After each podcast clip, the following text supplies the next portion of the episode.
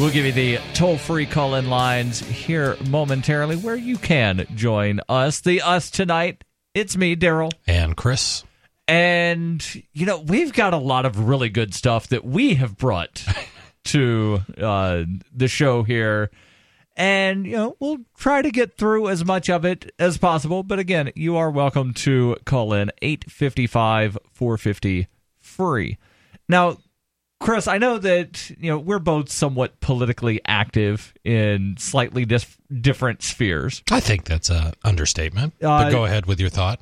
But do you recall hearing a couple of months ago the uh, good news, and I'm using air quotes there, uh, the good news for the Libertarian Party when some court said that the CPD may or may not have violated some campaign finance rules. And the CPD being? The Commission on Presidential Debates. There we go.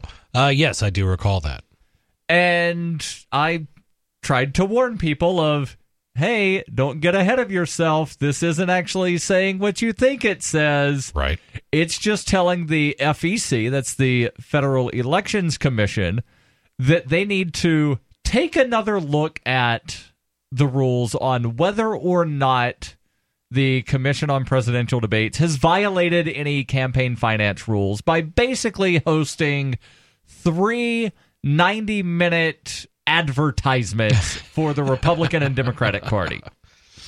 And I've actually got in my never nicotine stained fingers a copy of LP News for April and this actually came in my mailbox a couple days ago. Had no plans to you know pick this thing up uh, tonight on the air, but there's a headline: Libertarian Party wins court case against the FEC and CPD. And while it sounds good to say that, sounds good so far. Because yes, the court did say that you know, hey FEC, you need to relook at uh, the CPD's criteria here because it right. might be designed to favor the Republicans and Democrats. So the FEC actually did comply and you know they took another look. They took another look. There we go. So I'm sure so they found complying with the court ruling. There you go. That's that's all the ruling said. Just take another look. Right. So that's the you know sort of backstory mm-hmm. article that I saw today from IVN, which is the Independent Voters Network. Headline Update FEC says mountain of evidence against debate commission not enough. Well, only one mountain? Well, that's, that's probably where it how fell large short. the mountain was. Well, yeah, but still one mountain. I mean, that's just not enough to, to really Everest. make any changes by. Everest is a really large mountain. So it, there's only one of it. Exactly. And if you look at the, the total size of the Earth, the round Earth, the globe, then it really isn't that big of a deal. You're kind of making a mountain out of a molehill here, Daryl. So let me jump into the article here. In 2014 and 2015, a group called Level the Playing Field filed two complaints against the Commission on Presidential Debates with the Federal Elections Commission. So they filed both of these complaints with the FEC. Simply put, Level the Playing Field argued that the CPD was not a nonpartisan organization, as its tax deductible nonprofit status requires, and that the commission's rules requiring candidates to get 15% in the polls in order to qualify for the debates was unfair. I agree. The FEC dismissed both complaints without any real consideration. In January, the group Level the Playing Field filed a complaint in federal court to challenge the FEC's administrative decision as being arbitrary, capricious, and contrary to law. That's how you say things, folks, when you don't want to cuss. Yes. uh, in February, so one month later, federal judge agreed with Level the Playing Field, issuing a blistering opinion against the FEC. As part of that opinion, Judge Chutkan ordered the FEC to reconsider the mountain of evidence in support of LPF's LPF being level the playing field uh, against LPF's arguments against the partisan nature of the CPD and unfairness of the 15% rule. In March, the FEC chose not to appeal the decision. Instead, they complied with the judge's order and reissued an opinion that, quote unquote, considered the evidence. And it's a 33 page order that the FEC put out. Definitely worth a read if you're interested in, you know, that sort of stuff. Well, what I think is important for, for listeners who may not be completely aware, maybe you can walk me through this, Daryl. Okay. Is uh, so we got the Federal Elections Commission, we have Yes. the uh, Commission on Presidential Debates. Yes. Who are these people? I mean, federal, so they're part of the federal government? So the FEC is a federal agency. Yeah. The president of the United States gets to appoint uh, commissioners on the FEC. And they can be And right libertarian. now- they c- In theory, they could be. oh, they're not. Uh, currently, there is, I believe, one vacancy. There are three Republicans and three Democrats that generally always serve because there's there's a rule that says that uh, one party can't have more people than the others absent a vacancy. So if one of the Republican commissioners resigns, then the Democrat there can be three Democrats until that vacancy gets filled. Well, if that's a rule, then where's the Green Party's equal? Shouldn't it be two Republicans, two Democrats, and two people from the Green? Oh, there's a Libertarian Party too. So shouldn't it up? There's a Constitution Party too. What am I forgetting? There's got to be at least one more out there. The point is, folks, is this stuff is rigged. Yes. So you know, a lot of us that are are more libertarian leaning tend to look at Republicans and Democrats and go, okay, you you you separate on the issues on a couple key points, but a lot of the things you guys agree on. It is Right. it is sort of this duopoly of Right, American so- politics, but but these other parties just don't get a voice. Right. And so why don't they?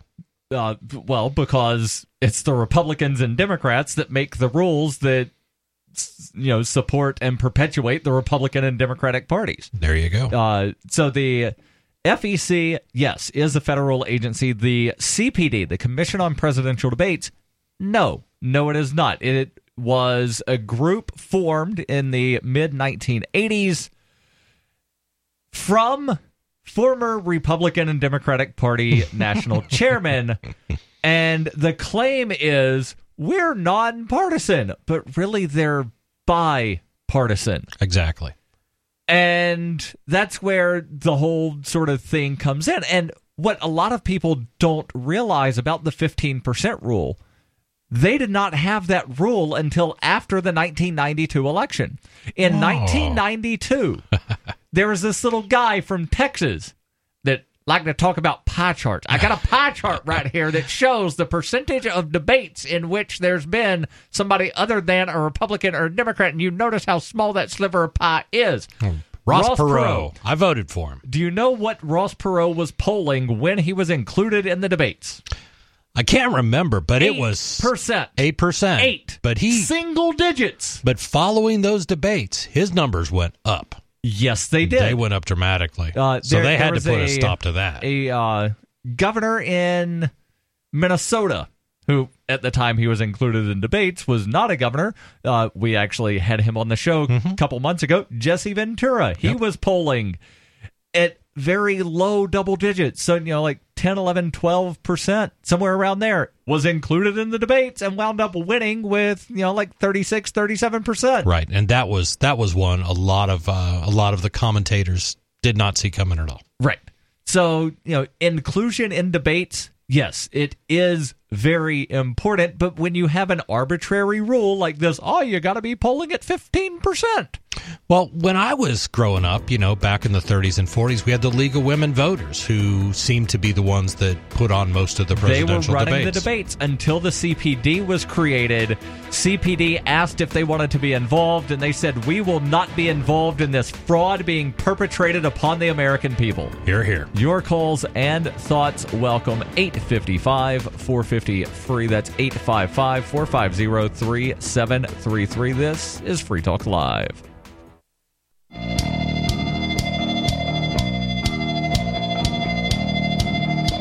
This is Free Talk Live. 855 450 free. That's 855 450 3733. We've been talking about the Commission on Presidential Debates and the FEC. That's the Federal Elections Commission. And, well, yeah, that's kind of all messed up. But you know what else is, really messed up in this country? Healthcare. We need a healthcare system that focuses on health, not on sickness. Sure, health insurance pays for treating sickness, but it gives you nothing for being healthy. Doesn't that actually incentivize illness instead of health? Well, there is a free market healthcare company that can give you freedom from health insurance. HealthExcellenceSelect.com. They give you a proactive health assessment daily and a no charge 24 hour access to doctors. HIPAA has messed up medical records so much that one doctor doesn't know what the others are doing. How about getting a medical information card that you can give to EMS, first responders, the emergency room, whatever medical professional you want? Check them out right now. HealthExcellenceSelect.com. Any kind of doctor, traditional, integrative, chiropractic, acupuncture, even massage. You will love the service and the price. HealthExcellenceSelect.com. In studio tonight, it's Daryl. And Chris. And we'll get back into this story from IVN, that's the Independent Voter Network. But first to Skype, where we've got Liberty Lover joining us. Liberty, you're on Free Talk Live. Go ahead with your thoughts. Hey guys, how are you doing? Good. Doing well. I, I noticed uh, a lot of people have been discussing that court ruling on the uh, Commission on Presidential Debates when it really doesn't mean much of anything. Uh, but something was floating through my mind the other day on this exact same topic, actually.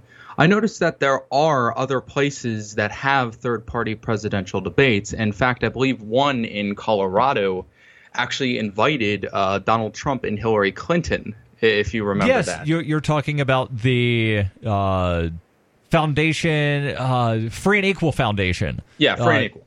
They hosted a debate, and they did invite Donald Trump. They did invite uh, Hillary Clinton. They did invite Jill Stein. They did invite Gary Johnson. Unfortunately, none of those people showed up, but a handful of other presidential candidates did show up for that debate. And what I was noticing is, you know, the Commission on Presidential Debates really cannot stop the Republican or Democratic uh, candidates from going to any of these. That's where you're wrong, actually, because they have what's called a memorandum of understanding that while nobody's ever actually read the document, uh, people that are familiar with the documents have said that there's basically a non compete clause uh, by saying, I will participate in the CPD debates. You also say, I will not participate in any debate hosted by any other entity. that, that's not what I was exactly trying to say. I said nothing is stopping them from saying, I'm not going to attend Oh, the yeah. CP debate. Yeah, I see what you're Ah, saying. okay. Yep. I, I Yep. A thought you little said that there, there was nothing stopping them from attending other debates. But I think And- it's interesting what you bring up, Daryl. That that you know this is such a racket between the Republicans and Democrats that they even like sort of enforced their own non-compete against anybody else who Right. wants to see third-party candidates on the same stage debating issues. That to me is the big deal. You know, I, hey, the world isn't fair, and sometimes people get screwed and stuff like that. I get it, but what I really, really, really want to see is the difference in answers between a, a, a Jill Stein or a Gary Johnson with a Donald Trump or a Hillary Clinton. That Right. to me is what people need to see. And Chris, you had mentioned the League of Women Voters that previously from 1976 through 1984 ran the debates. Mm-hmm. And a lot of people will mention that in 1980, John Anderson was included in a debate. Oh yeah, He was, but the only time there have been three presidential candidates on a major debate stage was 1992 with Ross Perot Yeah. because Jimmy Carter refused to debate John Anderson.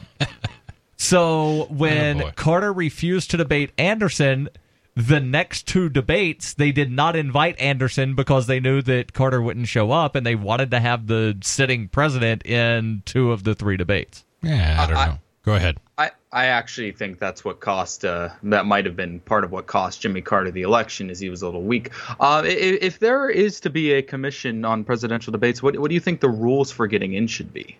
Well, one, I don't think there should be a commission on presidential debates, but two, since there is one, I say just strike out that 15% requirement, and that would still require that the person be constitutionally eligible to be president Right. and have achieved ballot access on enough states to where they had a theoretical chance to win the presidential election, which this year would have, I believe, or last year rather, would have had four presidential candidates on the debate stage. Uh, I, I've got to ask: Does that, um, for, for example, uh, part of the campaign Evan McMullin ran, for example, uh, would that include him because he was technically a write-in candidate Uh, in enough well- states to win?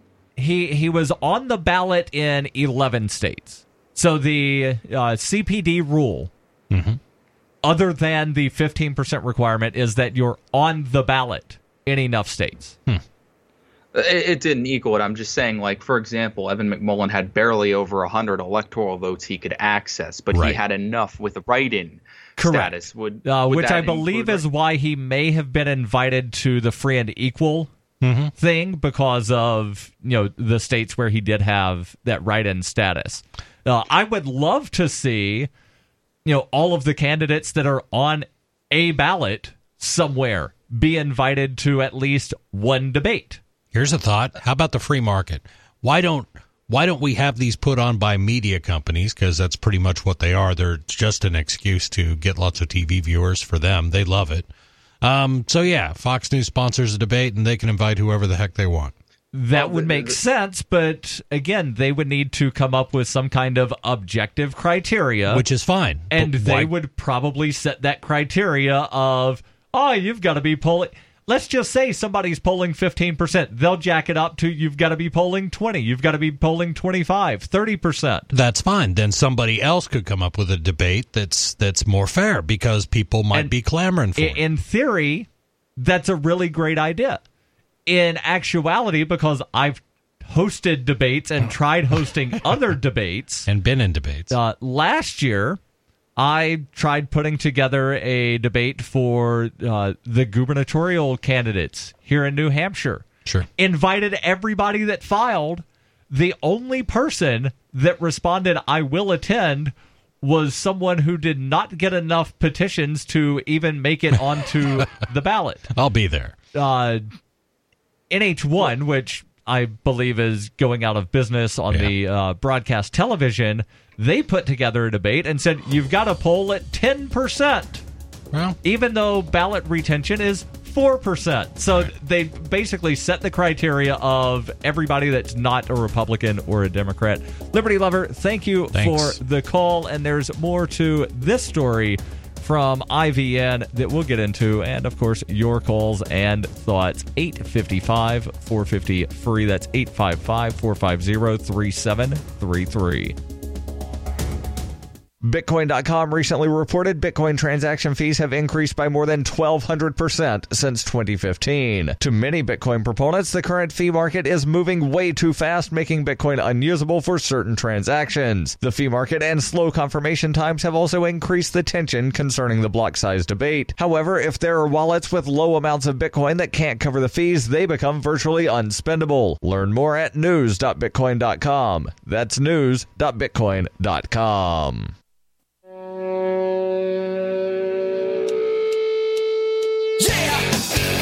This is Free Talk Live. 855 450 free. That's 855 450 3733. We're talking about debates. You, you could say we're debating debates. I knew that was coming, Daryl In studio, it's Daryl. and Chris. And the reason we're talking about this is because, well, there was a news article that came out from the Independent Voter Network. Update FEC says mountain of evidence against the Commission on Presidential Debates not enough. And again, this is in response to a lawsuit filed in January by a group called Level the Playing Field saying that you know the FEC's administrative decisions that the CPD was you know somehow being fair by only allowing Republicans and Democrats level the playing field filed a suit in federal court. The federal judge agreed with the group and issued an opinion that a lot of people had said this is a major victory. The CPD is finally going to have to change their rules blah blah blah. No, actually, what the court ruled was the FEC had to re examine their decision that the CPD was a nonpartisan organization.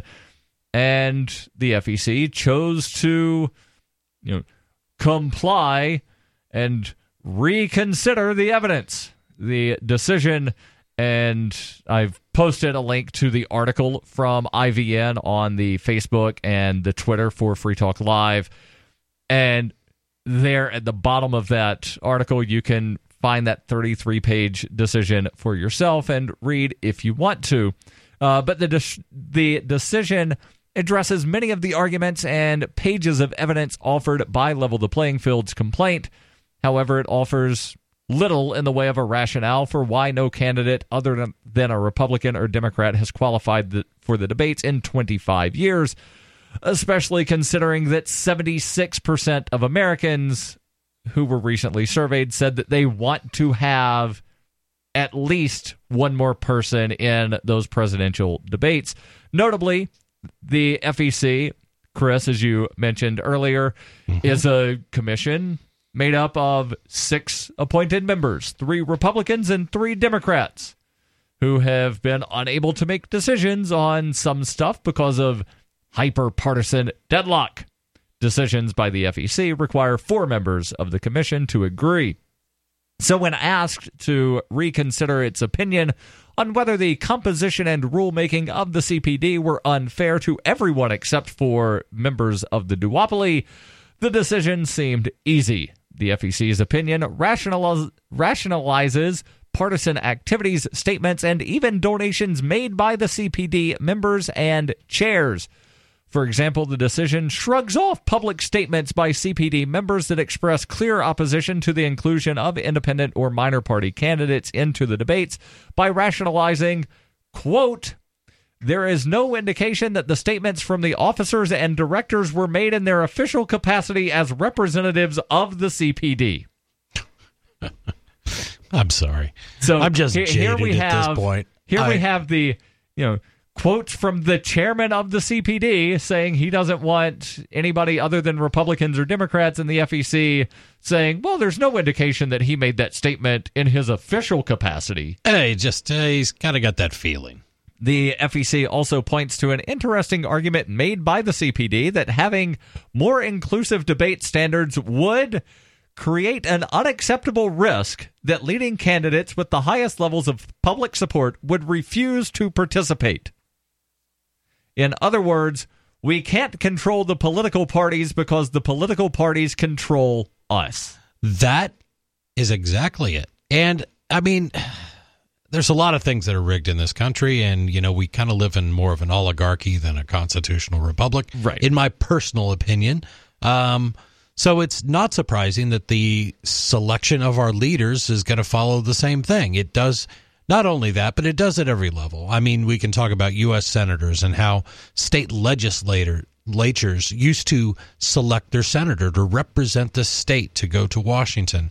And the 17th Amendment did away with that, you know? So now special interests select our senators for us and, and then they go and they look like NASCAR drivers or they should uh, when they get there. Um, it, right, but just, I, I think an even bigger problem, and it's something that very few people talk about, is the fact that we have legislators choosing their constituents instead of constituents choosing their legislators. Well, maybe there's a little gerrymandering going on. It's insane. And and you're exactly right. So that that takes the step down to the congressional level. So well, we've no, got not. I, I'm not even talking as high as Congress. I'm talking about you have state representatives and state senators Oh, sure. choosing who they are going to represent. I, I get that part. Because it's but the state legislators that draw the congressional maps. It's the state legislators that draw the state district maps. Right. But but my point is is that at every level of the federal government where we select people at at the presidency, in the Senate, and in Congress, in the House of Representatives, all of these are rigged. Yes. The selection is rigged complete. So so when you say, you know, I I voted, I I'm exercising my right, my civic duty because if I don't vote, I won't make a difference and I want my voice to be heard. Well, it's not, you know, and it's Right. a shame and it should not be this way. This And is not how our a- country was started. There's a quote that oftentimes gets manipulated slightly. And I've actually pulled up the Russian text and had it properly translated by someone who is Russian. And the the quote, and I, I'm going to paraphrase here, is uh, again, I believe attributed to Stalin that says it doesn't matter who votes, it matters who counts the votes. Yeah. Well, I, I contend it doesn't matter who casts a ballot, it matters who creates the ballot. Sure. Because Sure. you've got, you know, as you mentioned, you've got, you know, a group of Republicans and Democrats that wind up determining who's even allowed on the ballot.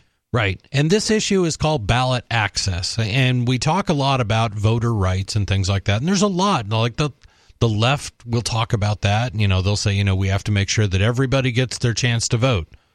And the right will say that there's voter fraud going on and we've got to make sure this doesn't happen.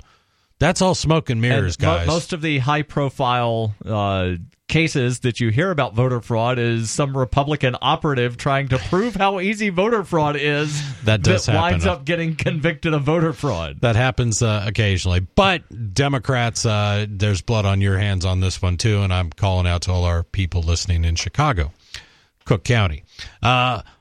But but that's not the point. The, and what Daryl correctly brings up is that government, these these political parties are choosing their voters. They're saying because this area leans mostly to the left and the Democrats are in charge of the state house, we're going to carve this weird shaped pattern through your neighborhoods so we can maximize the, the, the count of voters. And we're going to, you know, split Republicans across six or seven different ones so they're always in the minority. I Yeah. mean, that's that's it's gerrymandering. And, and then there's you know you, you allow it. There's incumbent protections, even though you know a lot of the you know rules that are written down for how you draw districts says that you are not supposed to take into consideration the location of where any of the incumbents live, but yet they do. Yeah.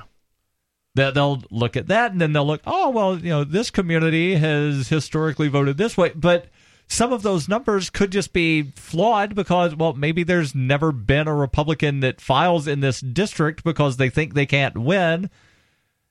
So you know like th- there's all kinds of weird things that get taken into consideration. Right. And when we have turned over such an important part of our country to two political parties, which are just clubs, you cannot say you're free in any way when you have acceded all power to two private organizations. Hey. You do not live in a free country. as George Carlin said, it's a big club and you ain't in it, and it's the same club they used to hit you over the head. This is Free Talk Live. Your calls and thoughts welcome. 855 450 free.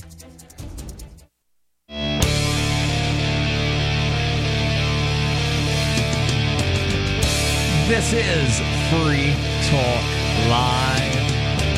855 450 free. That's 855 450 3733. In studio, it's Daryl. And Chris, And how would you like to save between 5 to 33% on things that you were likely going to buy anyway? Well, I'll tell you how you can do that. You go to saveatpurse.com. And there's two ways that you can make this work for you. Let's say you're in a hurry and you only want to save 5%. You can get a guaranteed 5% savings there at saveatpurse.com. I actually ordered something a few days ago where I got two 12 packs of Bai Cocoa Fusion variety pack. So it's a coconut drink, and the variety pack has like coconut and raspberry, coconut and lime, coconut and pineapple, and then just the plain coconut. Got the variety pack, two of those saved, you know, 5%, so saved $2 off. There have been other things where I've saved 20, 25% or more. In total, I've used this 54 times and saved over $500. Ian, Ian Freeman, the main co host of Free Talk Live, he's saved a lot more than me because he's made some, you know, larger purchases than I have, but it's just that easy. So you go to saveatpurse.com. And then, you know, if you want to do instant, you do instant. If you want to get a higher percentage, then what you'll need to do is put things into an Amazon wish list, then import the wish list into the account there at saveatpurse.com, and then you fund the account with Bitcoin. And then, you know, through the magic of somebody wanting to buy your Bitcoin at a markup, you wind up getting the items on your doorstep or your mailbox or wherever your mail winds up going. Win, win, win. And then when you pick up the item, you mark, I have the item, and then the Bitcoin goes from escrow to the person that made the purchase. Save at purse.com. Changing gears slightly from the FEC to uh, another lawsuit because that whole thing about the Federal Elections Commission and the uh, Commission on Presidential Debates was spurned because of Sure. a lawsuit saying that the CPD rules were unfair. And now there's a very interesting lawsuit that might wind up seeing Warner Brothers have to pay out nearly $1 billion You got it. because of Ghost. because of ghosts. And this is coming to us from uh, Business Insider. And the headline is Warner Brothers might have to pay $900 million if they can't prove ghosts are real. So, first off, I just love that.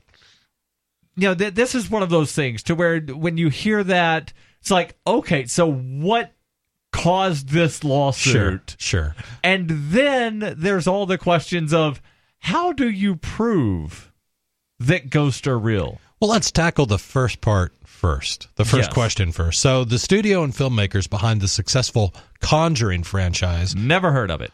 Never heard of the Conjuring?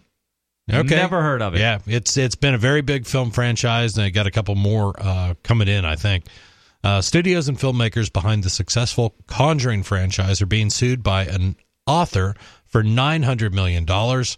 The three films in the franchise grossed eight hundred and eighty-six million at the global box office, and two more films are on the way. So they're being sued for more money than they've made from the films. You got it, but they got two more uh, evidently in the can. They get ready to go out. Author Gerald Brittle wrote a book about the Warrens in 1980 called, called The Demonologist. Brittle claims that he had an exclusive agreement with Ed and Lorraine Warren, the paranormal investigators whose case files are dramatized in the Conjuring movies. All right. Warner Brother Pictures made its own deal with the Warrens. They kind of went around this author, which led to the production of The Conjuring, The Conjuring 2, and Annabelle, which was another in the series. All right. So let me see if I understand this so far. You've got this author guy, uh, Gerald Brittle, Yep. winds up, you know, contacting a couple of paranormal investigators. Who have a very fascinating Says- story to tell. Yep. I want to write a book about your story. Yep. And I want it exclusively. And I am the only person that can write books about your story. Sign this contract. And they say, All right, we're cool with you being the only person that can write books about our thing. Sign the contract. or And then Warner Brothers says, We want to make a movie about your thing. And they're like, That sounds good. We like money. and so they sign a contract with Warner Brothers. Well, yeah, and the question is, I mean, the, the legal question is going to end up being where was this actual? Uh, well, we'll we'll finish it up because the story itself is short. We can discuss it at length. Uh, what makes the and suit? I, I just pulled up the 355 page yeah, I have it lawsuit. We're going to read that after this. Uh, I'm I, just I kidding. Don't think I'm going to have time to figure out whether or not the exclusive agreement that Brittle had was for Sure. books or for all iterations of the story, and that's the very important detail. It is. So I'm going to read this last paragraph, and Daryl is going to read the 358 pages and find this proof that we need. Uh, what makes a suit more interesting than your standard Hollywood contract dispute is an aspect dealing with the movies. Movie studios claim that the Conjuring movies weren't based on Brittle's book and that they are indeed based on, quote, historical facts, unquote. Brittle says that can't be possible because he and other skeptics posits that the Warrens case files about paranormal and supernatural activity are fabricated. So basically he's saying, well, if if this is what your lawsuit is based on and you're saying that it is based on historical facts, then okay, prove that they're facts. Prove that ghosts really exist. Otherwise, your whole defense of this claim is is false. You you you failed. There you go. Right, and this th- this sort of you know brings up another discussion, and I I forget the exact wording that a lot of the movie studios are using now, to where it, it used to be based on a true story. Right. It's now like based on actual events. Yes. And then they totally, you know, change the events to where really the only thing Right. that actually happened is the guy woke up that morning and ate breakfast. Well, even better is my my favorite one of these is Fargo, the movie Fargo, or the TV show. You know, they, Heard of it, never seen it. okay. Well, in the intro, it it says I'm going to paraphrase. Doesn't somebody get shoved into a wood chipper? Don't give away plot details of movies you've never seen. So anyway, I'm just asking questions. the movie Fargo is a complete work of fiction, and they did take elements of you know different horrendous stories that that had There's happened in the of Midwest. Fargo. right? But as it starts out, there's this rolling title, you know, and it talks about you know the, the everything you're about to see actually happened out of respect for the dead. Uh, Names out have of, been out of changed, express blah, blah, for blah. the living, some names have been changed out of respect for the dead. This story is told exactly the way it happened. Now, the Coen brothers, who did these did did the movie Fargo, they've they've never. I mean, they've said, yeah, that's that's all part of the fiction of the movie. That scrolling title is part of the fiction. So people do go to Fargo, and they still talk about you know all that stuff in Fargo that Right. really happened. But then there's movies like uh, Texas Chainsaw Massacre Yeah, was based on actual events, and then there was another movie that I forget what the movie was that was based on actual events, and those two movies are based on the same thing. Oh yeah, to where Yeah. really the only thing that actually happened was somebody somewhere wound up getting either killed or harassed by some psycho person yeah. But none of the details were as portrayed in either film Sure, but you can look at like uh, serial killers like Ed Gaines and, and stuff like that that have inspired filmmakers, uh, a lot of different filmmakers, to include certain aspects of serial killers in their films and, and things like that. So I, I fault no one for a little bit of artistic license, and I fault people who sit there and go, yeah, everything in Fargo really happened just the way they said it did. Well, do a little bit of research. Right They never intended it that way, um, but it was a good film. Right. So just trying to scroll through. Apparently, there are five aspects of copyright that one can wind up signing over or granting to another person.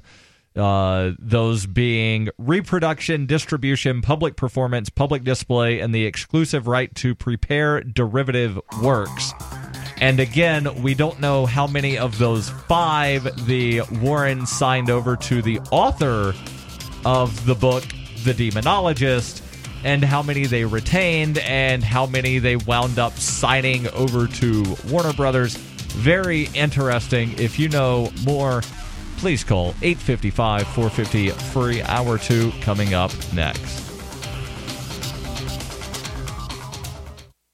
A funny thing happens when you don't advertise. Nothing. Modern advertisers have been trained to look for trackability in their advertising, and web search ads are great for that. They also help you get the consumer that's looking for products like yours in the moment. But they're expensive and they do nothing to convince people to try your product segment in the first place. They help you get a bigger piece of the pie, but branding mediums like radio grow the pie itself. Free Talk Live's on more than 150 stations, and we can help advertisers with little budgets and big ones. Send me an email, mark at freetalklive.com. It's mark at freetalklive.com.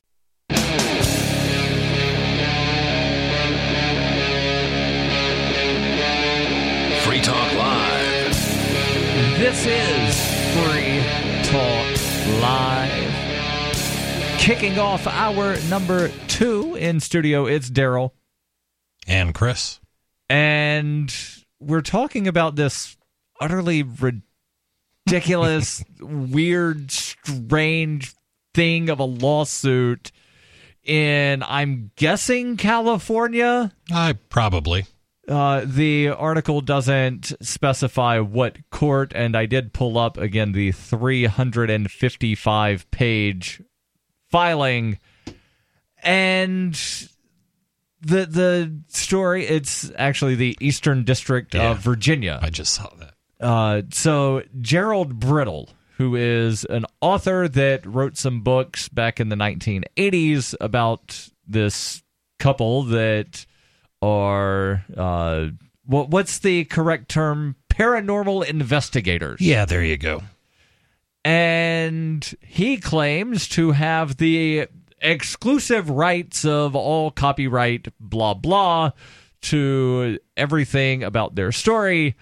And then Warner Brothers wound up making an agreement with the Warrens to do some movies. And, well, now Warner Brothers is being sued for more money than they've made on the movies. And they're claiming what what's their claim again? They're claiming that these are not based on on uh, Mr. Brittle's book. These are based on historical facts. That's their claim, and and what Brittle's saying is okay. If it's based on historical facts, then please demonstrate for me how ghosts are real. Because Brittle is one of the skeptics. There are a lot of skeptics uh, surrounding Ed and Lorraine Warren. They've, you know, it, again, it's the field of paranormal investigation, and I I happen to believe in a lot of this stuff. I believe that our souls go somewhere, and there is a possibility that they could interact with our dimensions and our planes of existence. That part I'm not disputing, but but there's been a lot of question about whether things that Ed and Lorraine Warren have said over the years have any real basis to fact, and even some of the people that they've you know supposedly worked with came out and said that's really stretching it, or that that was just completely false. Right. So luckily I did find somewhere in this 355 page document part of the agreement and they did give the exclusive rights to publish in the English lang- English language in book form in the United States, its territories and possessions, Canada, and the Republic of the Philippines, and throughout the world. Uh, they also gave exclusive rights to publish, uh, again, uh, in the book form, blah, blah, blah. And then it specifies the name of the book. Uh, and then there's the question about, you know, did they sign over all of the rights, which I believe is what the author here is claiming. And I, I think Warner Brothers really has a much better argument of, hey, we're not doing anything in the book form. We're making a movie. Right. So just because you've got the rights to make a book does not mean that you have the rights to every variation of, you know, whatever that can be imagined. Sure. You know, audio theater, Right. technically not a book. Well, and maybe he'll get into this in the in the court case should it see the light of day. Will um, you know, but maybe he'll bring up well, these scenes in the book are are identical to how you portrayed them in the movie, so it's kind of crazy to say that it's not. Yeah, I'm just sort of playing devil's advocate here. Right. No pun intended. Um, but I don't know. Uh, it, it is interesting, and, and it, it is sort of an intellectual properties question too. You know, um, if if you've been granted rights to do one thing, does that immediately imply that you have rights over anything else that should be done? And I would say no. Right. And, you know, again, it brings up the question of how is Warner Brothers going to prove, I guess, beyond a reasonable doubt that The ghosts exist. Ghosts exist, or do they just have to have enough because they're the defendant? So do they just have to have enough doubt that well, ghost might exist, so therefore you're not guilty Is of that enough to sway a judge? I Yeah. don't know. Um, and it's interesting. I, I just I thought the uh, of course it's a it's a catchy headline. Um, Yes. But just that question of you know okay well if you're saying that this is actually true and you're basing it on historical facts then you've you've got to put the burden of proof on yourself. Now the burden of proof is is that these two people walked in and they listened around for ghosts and things like that. That's one thing but if you're asserting that these historical facts include poltergeists and and strange things happening and and ghosts then you, know, you kind of stepped in it Right. And then, you know, who, uh, again, who should the burden be on? Should the burden be on the plaintiff to prove that ghosts aren't real, or is the burden on the defendant to prove that they are? Do you have any interesting ghost story? Maybe you've met a ghost at some point in your life. 855 450 free. That's 855 450 3733. Let's go to the phones. We've got Sarah calling in. Sarah, have you ever had an encounter with a ghost? No, not really. But I wonder, you know, 30,000 people got killed in the automobiles um, last year. I wonder if they turned into ghosts and hung around their cars. that's a good You know? question Yeah, well, hung I- around I- their I- cars or hung around other people's cars? I don't know their cars or they. A lot of times, the scene of the accident, they they have people have seen the ghost around um, their cars or walking around scene of the ac- accident. You know. But you've never seen a ghost. It pops up No, in movies a lot too. No, never seen a ghost. I'm sorry, I interrupted you. No. Have you ever seen have- the movie Ghost, where Patrick Swayze winds up, you know, molding the clay pot Right. as a ghost? See, Yeah, but I, I um I've seen a lot of TV programs about ghosts, and then it kind it kind of seems kind of reasonable. Like there was a bus accident on a uh, the school children bus, and uh, every time a, a car goes to this uh, train crossing, there's a print of their little hands that push the car over the the train tracks. wow, So that happens. Yeah, because I think they were like uh, ghosts of the little children. They they were so traumatized. They help push these cars. Over You know, I, I actually saw it wasn't Mythbusters, but it was something similar Uh-huh. to that, to where they took a vehicle there, and it's one of these weird sort of optical illusions to where it looks like it's going uphill, but it's actually downhill. yeah, and they did this test to where you know they put it in neutral and you know sure enough it you know rolled uphill in air quotes there then they you know did the thing put a level on the ground and go. all of the people Yeah. do where they sprinkle the baby powder on the back and you do see fingerprints but those are actually your fingerprints from when you've touched the back end of your cart. so to test this they washed the car right? and made sure that nobody touched the car, went to the same spot, and you know it rolled uphill. Then they sprinkle the baby powder, and sure enough, no fingerprints Ah. are there. I thought you were going to tell us it really happened. No. Uh, yeah, those sorts of things exist all across the country. So when I lived in Oregon, there was a hill like that. We called it Spook Hill. And when I was uh, when I lived in Maryland, uh, I can't remember. I think it was Roarsville. The town of Roarsville had one of those, and it it was severe. I mean, it really looked like you were going uphill. Um, but the the the history behind that was, you know, Civil War battle and Civil Right. War veterans, and their ghosts were were all there. But I think it's kind of kind of interesting, kind of fascinating. Now, like I said, I don't rule it out. If you know this court case winds up being dismissed or whatever, could haunted houses wind up being sued because they're not actually haunted? The people that uh, Well, I want to tell one more ghost story. I was uh, uh, staying at the New Vrindavan, the Hare Krishna um, settlement in West Virginia. I was staying there, but they were telling me about this one one house that the white people that were living there they were they were massacred by the Indians. So the the ghosts that were that were still lingering in that West Virginia house. wow. Thank you oh, for the call, Sarah. 855 450 free.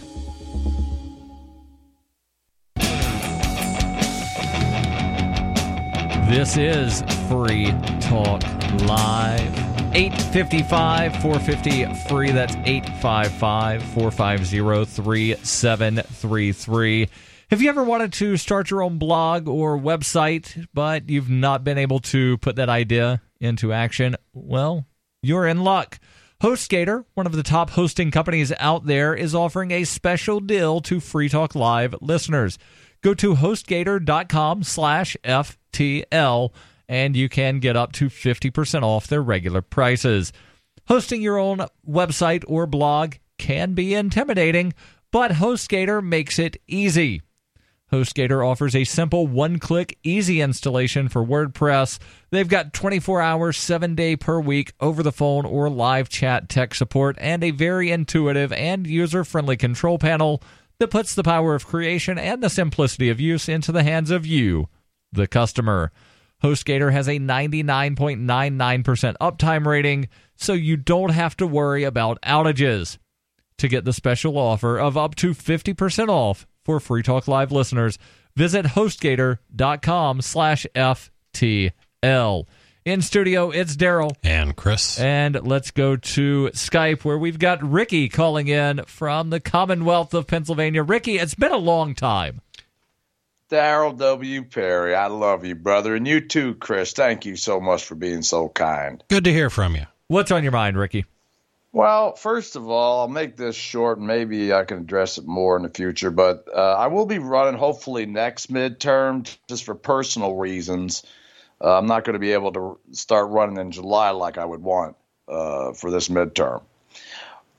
Uh, that's for my run for the state house against uh, Representative Rosemary Brown. I'll get her next time. Good. No, but I wanted to. I wanted, yeah, I wanted to talk about all this madness I've been seeing. I remember a while back, and I put together a couple links when I put together the Hillary Clinton hack and uh, the Federalists being behind all of this, including with the Russians. Uh, there was a uh, Democratic congressman about I don't know, it was about probably a month or so ago. He's now a newsman. I can't remember his name. Made the same link. Uh, the reality is that hold on, hold on. The Federalists are connected to the Russians? Yes. Remember, I said it was an inside job? This whole thing's being missed and what's really going on here. To me, uh, the whole the whole Trump thing is is really small potatoes to the big problem. Uh, the whole point of this is to incite a war.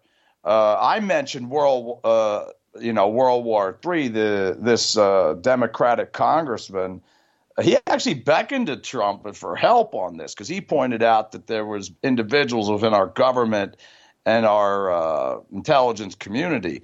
The, these are the same kind of, kind of called the deep state. A lot of people refer to that too. Well, yeah, but these these people have always been around. These are the same people. Remember, I told you, Daryl, there is no difference between a fascist dictator and a federalist nationalist. These are the same people, uh, sad as it may be, uh, that took over the Libertarian Party. I mean, as far as I'm concerned, uh, the Libertarian Party's screwed. I mean, once you get taken over by a group of individuals like this, you never come back. Hold on. So Uh, who who are the Federalist nationalists that have taken over the Libertarian Well, Party? and, and I would ask Ricky this: when Mm-hmm. if I threw three fa- phrases at Federalists, Nationalists, and the deep state, do you consider them all part and parcel of the same thing, or some loosely? No, no. Okay, go ahead. Yeah, Let me I'll hear your definition. sim- yeah, very simple. Uh, when I mean Federalist, I mean Hamiltonian Federalist, like I would be a Jeffersonian. So you're You talking big yes. government, a very strong central government, a very strong Washington. as yeah, a Federalist. uh, yeah, we're talking like the original Hamiltonian Federalist. Then you had the Democratic Republicans, which I would be. That would be your Jeffersonians. At the core of the Democratic Party, it's the Jeffersonians. At the core of the Republican Party, you have 10% of that party we're talking about is like the is the Hamiltonians. These are the Federalists. And then the next 20% is what I call the indifferent Republicans. These are like the ones that oppose the Louisiana Purchase, you know? I'm All not right, sure so- if I agree with you on the Democratic Party. I think they're all pretty much big, big, big, big, I, I, powerful I'm central still government. curious who are the Federalist nationalists that you say have taken over the Libertarian Party? Well, I remember you mentioned that, you know, uh, back in the day, the one individual, you labeled him as a fascist dictator. I said there's no difference between a fascist dictator and a Federalist nationalist. Well, Uh, these are Republicans. if you're talking but- about Augustus Invictus, that's one person. He is not in charge of the Libertarian Party in any way. Well, who Oh. I know, I know, but they cause their interference. These are the same people who run all the guns. These are the same people who run all the H and these various things. You know, these are the people. The Libertarians are running the guns and the no, drugs. no, no. Federalists, the Federalists. These are the. These are the. This is the plight to all sides. These are the same P- Hamiltonian individuals that ran the country broke. Uh, you know, before Jefferson became president. These are the same people as always, and you know they got the supervisor. We have to deal with that in PA even with the uh, non-interference rule, like we got need some kind of babysitter, and then you know they're laying in bed and they, they're with the state and all this, and that we have a big problem with that because the way the money's being administered, the Commonwealth ain't got no money. I pay taxes, all everything. It all gets you know. it. Yeah. Yeah, it's gone. The state just takes it, and Commonwealth ain't got no money. The I real think- problem in our government is these individuals, the you know the that just screw up everything. That's why Hillary got nailed. It was the same people. It was an inside job. I said that before. This has been something long in the making because the DNC was try, attempting their coup uh, going back to to 2009 when this started for telling this you know election uh, in the future. I- You know, I this think- has been ongoing. Yeah, I think if you go back to the founding and the ratification of the Constitution and the debates and things like that, I think it is very easy to see one group that was very interested in a very, very, very powerful central government. Yep. It had to strengthen it, and that was why we didn't stick with the Articles of Confederation because Right, and- people were like it's too weak. And that's why Patrick Henry, you know, the guy that said, give me liberty or give me death, refused to go to the Constitutional Convention because he said, quote, I smell a rat. Right. And then you had another group, and like you say, uh, Jefferson, Madison, these guys who were more interested in a very, very small central government and leaving the power, more of the power with the states and with the people. And and I think that still exists today. Today, I see it as people that are more libertarian thinking are probably the anti-federalists, the ones Yes. that favored uh, power not centralized in D.C. and and the Republican and Democratic Party, the way they exist today, are both the Hamiltonian, you know, federalists, the ones that want a very very powerful D.C. And I, I think and the, With that, the I'm with you. people in charge of the Republican and Democratic parties and the people in charge in Washington make Hamilton look like a libertarian. they do, don't they? Hamilton would be like, wait, no, that's not what I envisioned. Ricky, thank you for the call. Your calls and thoughts welcome 855 450 free. That's 855 450 3733. This is Free Talk Live. Ross Ulbricht was convicted in early 2015 of running the infamous Silk Road Underground Market. The Silk Road was a gift to humanity and helped reduce the harms brought on by drug prohibition. For this good deed, Ross has been sentenced to life in prison with no possibility of parole. Now, an appeal is Ross's only chance, and he needs your support. Please visit freeross.org, where you can contribute via various methods, including Bitcoin. Visit freeross.org. That's freeross.org.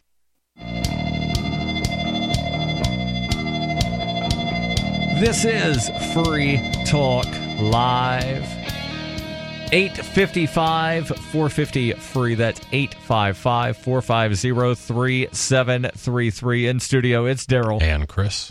And we're going to change gears here just a bit.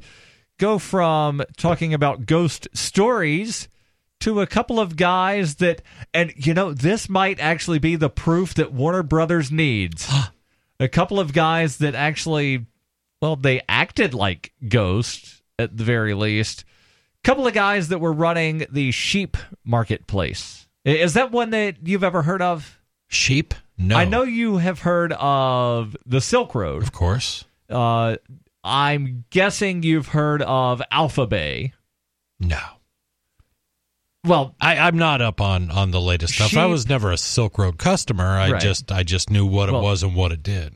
Sheep Marketplace was an online market, and then the people that were running it turned into ghosts, and they just disappeared, taking a large amount of money, about forty thousand Bitcoin.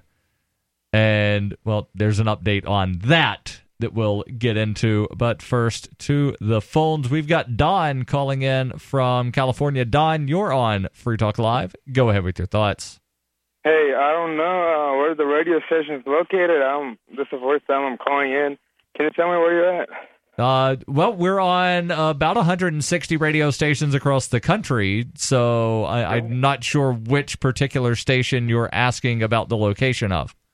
Oh, yours. Uh, we're we're doing the show out of Keene, New Hampshire. But we're again, Oh, yeah, we're that's- oh, syndicated yeah, on on a bunch of radio stations across the country. You can find those by going to listen.freetalklive.com. Were, were you just calling in to find out the location of the station? No, no, no, no. I was not. You know, um, you know, North Carolina. eh, Wait, New Hampshire, right? Yeah. Yes, we're in New Hampshire. Uh, Have you been That's drinking very tonight? unlike California. No, New Hampshire's on the complete other side of the country from I. California. Yeah, I know. Uh, that's what I was saying. It's unlike California, where there's no PC people. Uh, Not that much, right? not No, not like we're generally, California. uh, you know, Linux, Very funny. uh, and, and a lot of people that use Mac. I think you uh, will encounter a very different uh, attitude in New Hampshire than you would in California, based on my time I've spent in California. Yeah, I mean, yeah, I was calling in just to speak about the chemtrails, right? Are you familiar with it? I've heard of it. Go ahead. Yeah, this happens every day. And what what for people that might not be familiar with chemtrails, Yeah, just give us a brief explanation of what they are second and, explanation. and what it does. What's a chemtrail? Well, they uh, load up barrels in regular planes, right? Airplanes, and they just fly it, and then it expels out of the uh, back of the plane and into the air. So you can see these um, trails like clouds, but they're not clouds. Huh. When you see them, you, you just know they're not clouds. They're trails of chemicals. That's what it. kind of These are the- chemicals? Nobody knows. That's why. That's why I'm cu- That's why I'm curious. I just want to know what they're spraying. Oh, they were spraying something I'd want to know too. When I was growing up, uh, my my dad would refer to those as contrails because it was the the water uh, vapor and things like that. Uh, as the plane went through it at different levels, it would cause that streak. So this is something different. You're saying? Yeah, because I can see that there are actual airplanes nearby, and these just go down on the altitude, and they don't have even uh, even lower altitude than the other ones. So these that go higher are the ones that are giving out these chemtrails. So the the claim, Chris, is and Don, thank you for the call. The claim is that chemtrails and contrails are different things because contrails disappear after about five seconds. Uh-huh. But the chemtrails, they stay up there all day and they, they make a crisscross pattern up in the sky Why are you So- doing an Alex Jones voice? because he's one of the people that Definitely pro- perpetuates the Yeah, yeah. Claim that there's chemicals being put in all of these airplanes. And then I've seen stuff to where, you know, people will share this picture of a test airplane that has barrels Yeah. loaded into and it. it looks like And- it's it looks like a rocket crop duster. Yeah. Right, and know, jet propelled. for people that actually know anything about how they test airplanes, they will put these barrels in there to simulate a payload of passengers, Interesting. so that when they go fly around, you know, you are flying something other than an empty large metal tube. You're flying a metal tube that has weight distributed, as if there were passengers sitting in your plane. So that they can then tell, you know, what the weight distribution sort of stuff is. Yep. But people will share this picture and they're like, see, here's all the chemtrail chemicals in one of these chemtrail planes. So a, a year or two ago, there was a quote unquote whistleblower who came out who was going to speak somewhat about the whole chemtrail thing, and, and I want to say We Are Change or somebody else, somebody like that, had done some interviews with her.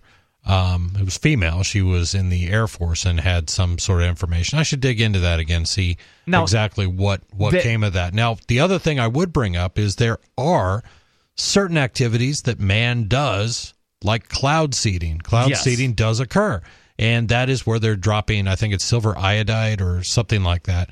Uh, into rain clouds, which will promote the creation of raindrops and things Right. like that, and and, And cause it to rain. So back I, I don't remember uh you know how widespread this news was back in 2008 before the Beijing Olympics which were scheduled for rain season Right. in China to where it was actually you know mentioned on mainstream news oh yeah the Chinese government is going to seed the clouds to try to get all of the rain to happen before the Olympics begin Sure. so we know that cloud seeding is a thing that has happened. The question is, how often does that happen in the United States? Right. And are we actively manipulating the weather? And that goes back to the theories not only about uh, chemtrails and things like that, but HAARP, uh, the big installation, uh, very low frequency stuff going on in, in Alaska that has recently been turned over to universities from, I think the Air Force owned it before. And I, I've heard that I forget exactly what HAARP supposedly stands for, but the you know quote unquote official story is it's just a set of uh, weathered stations in Alaska, but and experiments The and- conspiracy theories say that it's the weather manipulation thing for the globe, yes. They they wind up changing all of the weather across the entire planet in Alaska. and uh, earthquakes and everything like that. Basically, any natural man-made disaster, there'll be somebody saying that that's HAARP ramping up, or if they notice that more uh, energy is emanating out of HAARP, heads up. Uh, if you live in a Yeah. tsunami zone, it's Oh, coming. It, it snowed in April in New Hampshire. That must be the HAARP machine. Oh, it snowed in you know June. That's the HAARP machine. Oh, it didn't snow at all in October. That's the HAARP machine. And I'll I will say this: uh, we don't know everything that our government does. We absolutely do not. I- I Um, definitely and agree with I that. doubt. I I since I seriously believe that there's some things that our government does that would probably scare the living hell out of me. Um, so I don't discount that. But what I do like to see when people talk about HAARP or contrails is give me some proof. Show me Right. something. Um, it's easier and easier to Just find look that. up into the sky, Chris. look into the sky. Thank you, Alex. Let's go to Dave calling in from Northern California. Dave, you're on Free Talk Live. Go ahead with your thoughts. Well, I have had, you know, pretty much an overwhelming fear now, and I'm one of several that I shared with here, that our government is falling into the hands of people that are very ill motivated when it comes to the plight of most of us. That is, there is a corporate greed thing that seems to be prevalent, that or what is in the best interest of the people is not. And so, if I'm at all accurate in my thinking, if we are, the question I have is what can we, the people, do about it? Uh, I'm remembering back to just a few years ago, there was an Occupy movement when. Hold that know, thought, Dave. Hold, hold that thought. We'll bring you right back here on Free Talk Live, 855 450 free.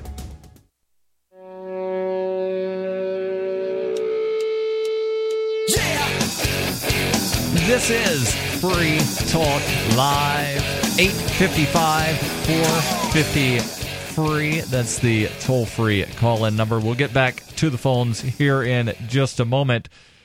And we will get back to the article from Bitcoin.com about the dark dark net market operators who stole 40,000 Bitcoin. There's an update on that. And well, Bitcoin.com is actually the most unique online destination in the Bitcoin universe. If you want to buy some Bitcoin, go to bitcoin.com. They can help you. Want to speak your mind to other Bitcoin users? Their forum is always open and censorship free at forum.bitcoin.com. There's no bigger believers in Bitcoin than the team at bitcoin.com. That's why this is a one stop shop for everything you need to get into Bitcoin life. You can also play games at games.bitcoin.com. Learn more at bitcoin.com. That's bitcoin.com. Back to the phones. We've got Dave calling in from California. And Dave, we had to uh, you know cut you off in the middle of the call, so continue with your thoughts. Well, in brief, I'm saying that I believe, and I'm one of many that does, that our government is now worse than ever in the hands of some very ill-motivated people. We, uh, we believe, most of us, that they got in because the United States still uses electronic voting, and somebody in a laptop in a well, there, there's actually a lot of the country Dave, there's a lot of the country that does not use electronic voting machines. Here in New Hampshire, we still have paper ballots. Chris, you were actually doing a hand count on some paper ballots a yeah, couple of do. weeks ago. We did that every election. But um, so I, am curious when you talk about this, and, and it's you're talking about manipulation of elections by people in power, maybe people that own uh, the companies that produce these machines, and I've seen those assertions.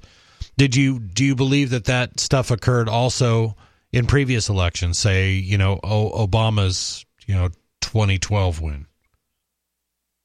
I believe we had elected a president, Al Gore, but that didn't happen. Okay. The bureaucracy wanted Cheney and Bush. I think that.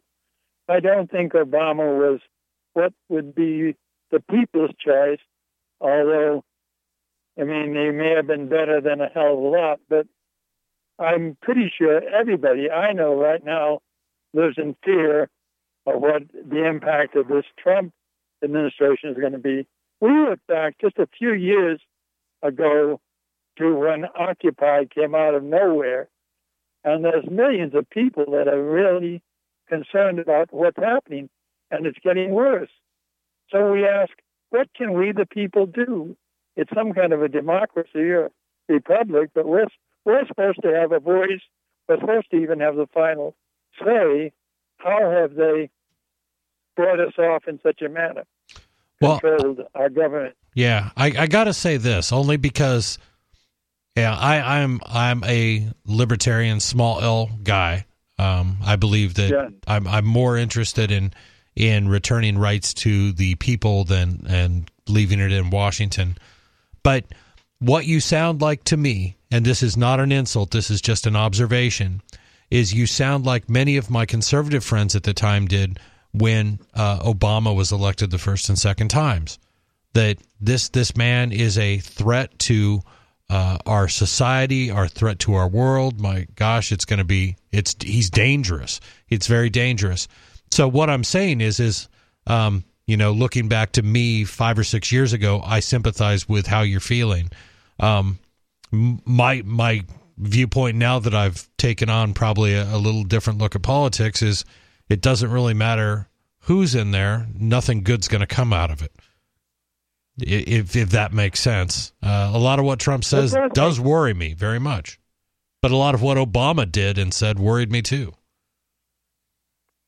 Yeah, it does make sense because uh, uh, you know I don't know if we have any way to go. Do you have you thought it out?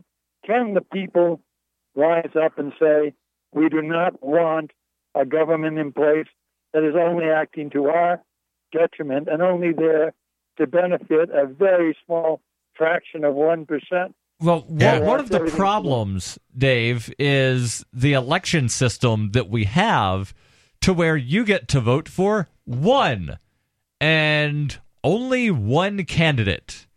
And then people buy into this whole, you know, wasted vote, stolen vote, uh, you know, split vote sort of thing of if I vote for the person that I actually want, then the person that I don't want more than any of the other people I don't want. they're going to wind up getting elected. And so, you know, the people that are, you know, more conservative or libertarian wind up being told that, you know, the Democrat, the big bad evil Democrat will win if you vote for the candidate that you actually like. And the people on the left, the more liberal people, the progressives, they get told Yeah. that if you vote for the Green Party or the Socialist Party, then the big bad evil Republican will wind up winning. Whereas if we had something like approval voting to where you get to vote for everyone that you approve of, then, you know, chances are You and might get a little I, I can say this. Well, I, I can say this, uh, you know, with a lot of confidence. Donald Trump not only would not be the president right now, he never would have been the Republican nominee because he was polling at about 35% in the early primaries last year. Right. His approval rating was about 35% during that time. There were other candidates that had approval ratings of 40, 50, 60% that were only polling 5, 10, 15%. Right. Hey, Dave, uh, you may you may be around my generation, uh, but do you remember the 1982 election or 1980 election? Am I thinking 80? 80. Reagan. 80 was Yeah. Reagan Yeah. defeating Jimmy Carter. 84 was Reagan Thank v. you. Mondale, where he Okay. won basically everything but Massachusetts. Got it. But do you remember hearing in 1980, you know, if you vote for John Anderson, you're really voting for Reagan? I do remember that being said, Yeah. and I suppose there was there was something to it. It was a vote that wasn't going to go to Carter, as it wasn't going to be a vote for Reagan either. But it it took away what would have been your second choice, and I think you're saying runoff voting, if we could pull for that, might be a heck of a lot better than what we've got now. But are the ballots that are being put in these electronic machines being counted and did it really reflect the will of the people? I do believe we should have more than one choice. I do too. Yes. But Right, I, I, that's right now that's the what we- choice is: do you want somebody that's going to control your life, or do you want somebody else that's going to control your life? Freedom, sadly, is not generally an option. Yeah, and it's it's it's insane, and and governments around the world somehow manage to hold these elections where there's four, five, six people on the ballot, 10, 12, 15 I, I people on the saw ballot. a thing where France they're having a presidential election, and there was a debate with like nine or ten candidates. and these are all different parties and Yes. and that's the thing you know dave if, if i could change one thing if there's one thing i would compa- uh, I, I would try to convey to people and i do this all the time is if you have a choice of a or b you have no choice we have to change the mindset of people to where they're at least accepting of the idea that there may be somebody else out there whose voice should be heard other ideas that we we may be able to have. And I, I'm no fan of Jill Stein. I, I admire her for for her perseverance.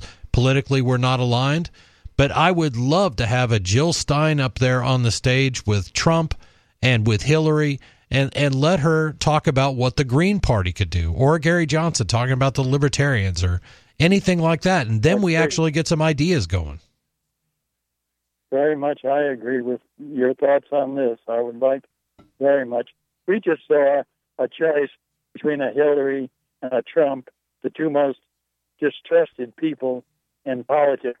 How did we get stuck with that choice? Yeah, because it's- you know they they control the way the system chooses the nominees and there was less than 9% of the voters that even voted in a primary for one of those two people and i, I want to point out dave that you live in california where they have this thing called the top two to where last election you got to choose between two Democrats for U.S. Senate. If you didn't want a Democrat to be your senator, sorry, you had no choice. Thanks and for there the was a huge drop off on ballots to where people just did not vote in that race. Dave, thank you for the call. Your calls and thoughts welcome 855 450 free. That's 855 450 3733. This is Free Talk Live. Hi, I'm Derek J. I don't want a politician to represent me. To me, government is the idea that one group of people can coerce everyone to comply with an edict or face increasing punishments up to and including death.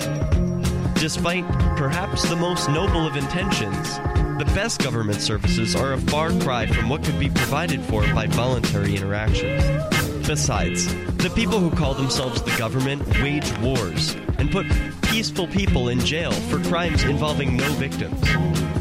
If Starbucks used some of its money to drop bombs, I wouldn't shop there. So why would I support the American empire? The empire does not require my consent. Derek J's Victimless Crime Spree. You can order your copy of the Director's Cut DVD now at victimlesscrimespree.com.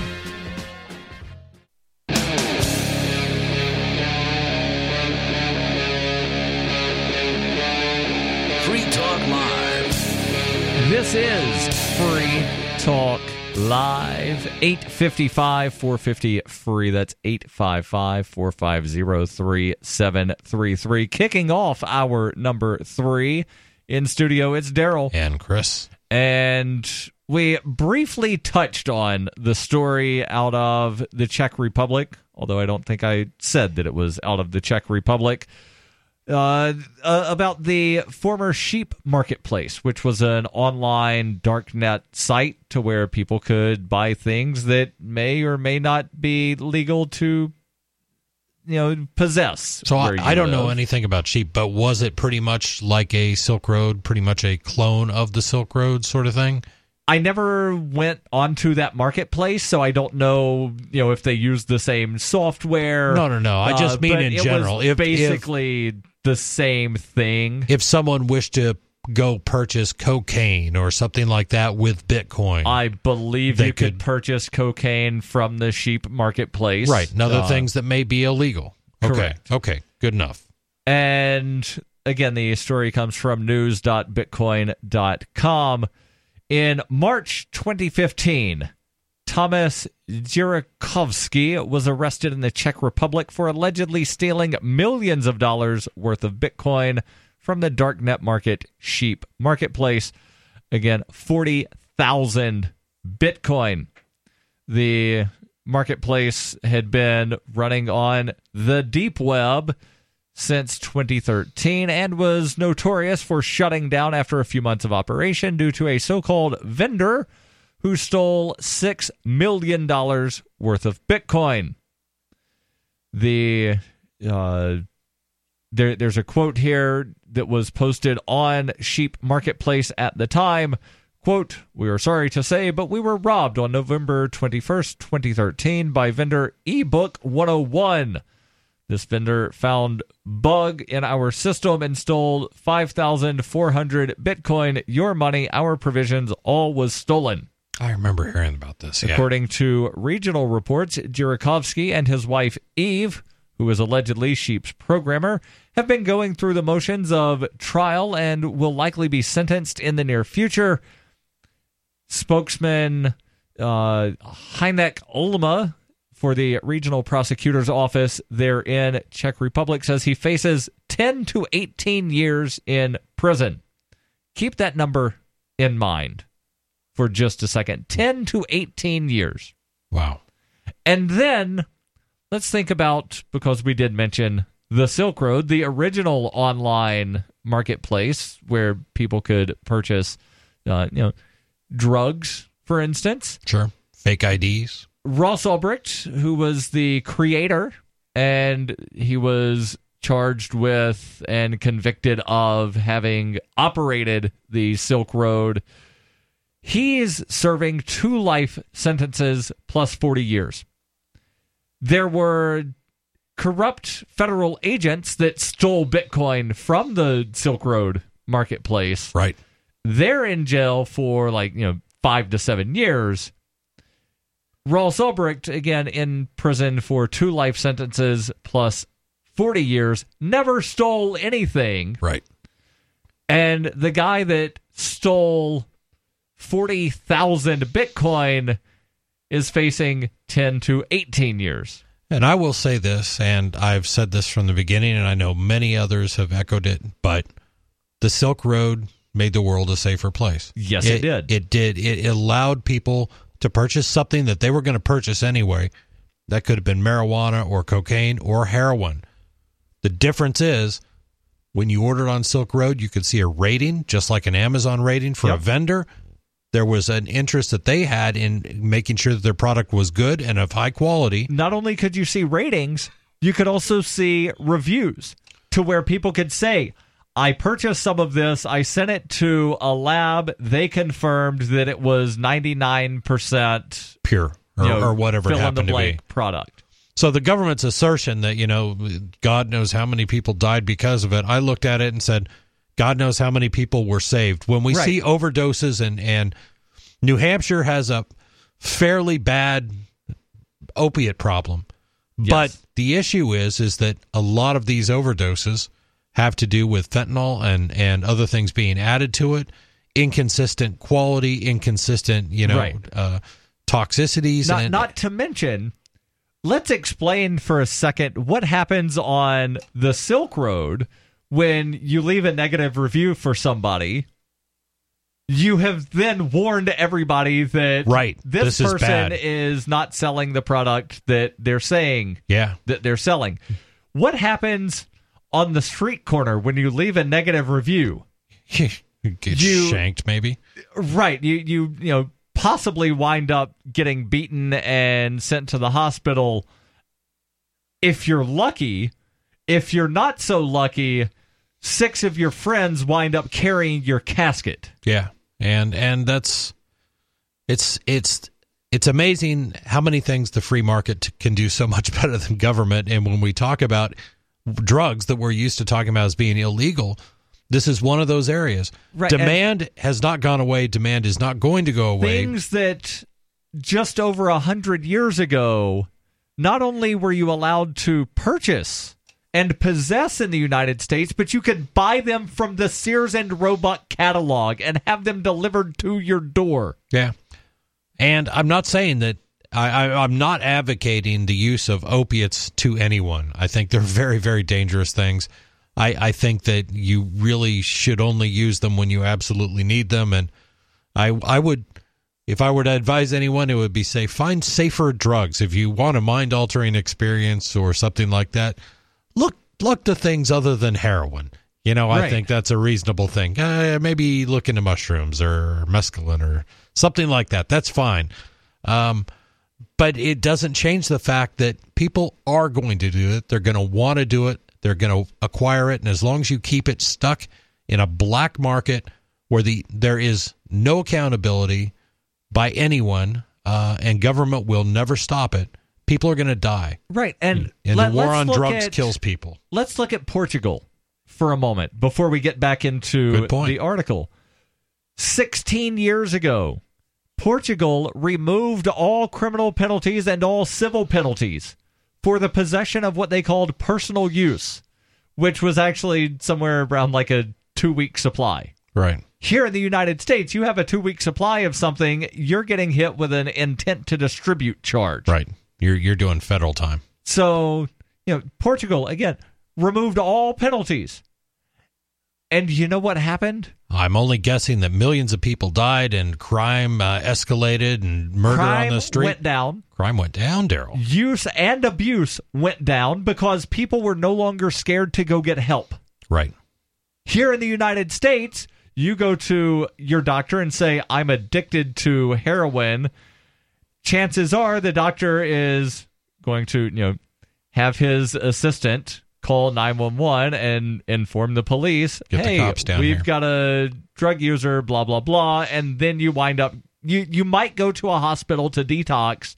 and then you're going to jail, directly to jail. You're not passing go. You're not collecting $200. Yep. If you're lucky, you get a public pretender to represent you in some criminal trial where they're dealing with a hundred other cases. They're not really paying any attention to what your charge is, what you did. They'll walk you through a plea deal and then you wind up going to prison and you're left to, you know, suffer in prison. So New Hampshire made one change to our laws, which I really like, and that's the the Good Samaritan uh, aspect for for opiates. And basically, it says what it says is this: is if someone is overdosing in your house, you can call nine one one, and even if the police show up, you will not be prosecuted for things that they see when they go there. Correct. To treat this person who is dying. Correct. And that's a really good law. And I, I wish it were a little stronger. Because I do too. It, I do too, Not but- specify that if you go to the hospital, the Sure. hospital staff. But that's that's what we need to do. We need to treat this addiction as a health issue and not as a criminal issue. Yes, and we'll get back into the story out of the Czech Republic about the darknet operators who stole 40,000 Bitcoin here in moments. This is Free Talk Live, 855 450 free.